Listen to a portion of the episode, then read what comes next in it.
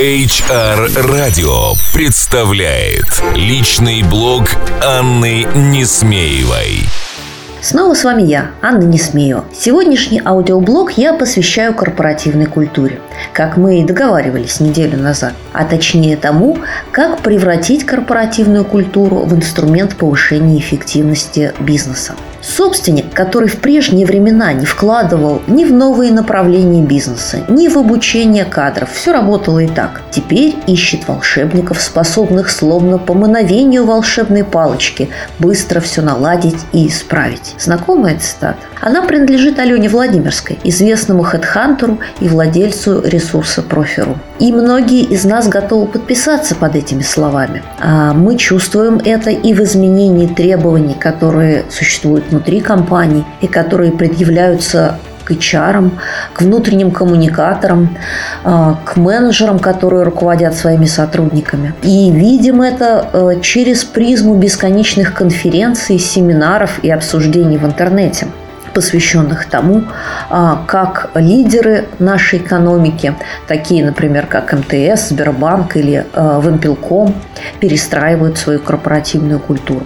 А, давайте посмотрим, что мы можем сделать, а, чтобы использовать этот ресурс для реализации стратегии компании, для реализации задач по повышению эффективности. А, и сейчас я скажу несколько важных вещей. Они очевидны, но люди забывают о них. Культура важнее, чем стратегия, потому что стратегия бизнеса существует только в головах менеджмента. В головах обычных сотрудников существует их коллектив коллектив, как правило, их мини-коллектив, и та культура, то есть те правила и нормы, которые их окружают. Люди лояльны культуре, а не стратегии. И именно культура, то есть те правила и нормы, которые их окружают, и обеспечивают устойчивость организации. Именно культурные промахи наносят гораздо больше вреда, чем ошибки в стратегии. И поэтому, а, когда стратегия и культура сталкиваются, культура побеждает. А надо понимать, что корпоративная культура, а, явная или неявная,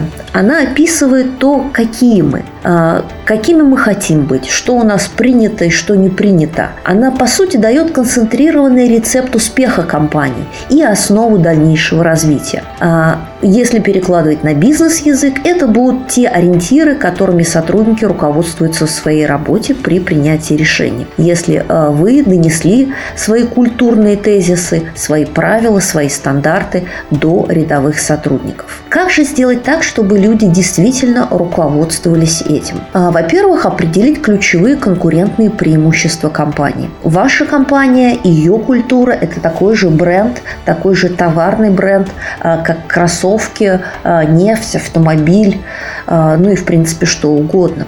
Определите, какие поведенческие характеристики обеспечивают эти ваши преимущества и соответствуют миссии, видению, стратегии развития. И опишите вот эти самые поведенческие характеристики доступным для ваших сотрудников или для вашей целевой аудитории языком. Емко, просто и понятно. И по сути, а, вот это послание, а, которое иногда закладывают а, в UEP, и оно там должно быть, и должно стать основой трансляции ваших культурных правил.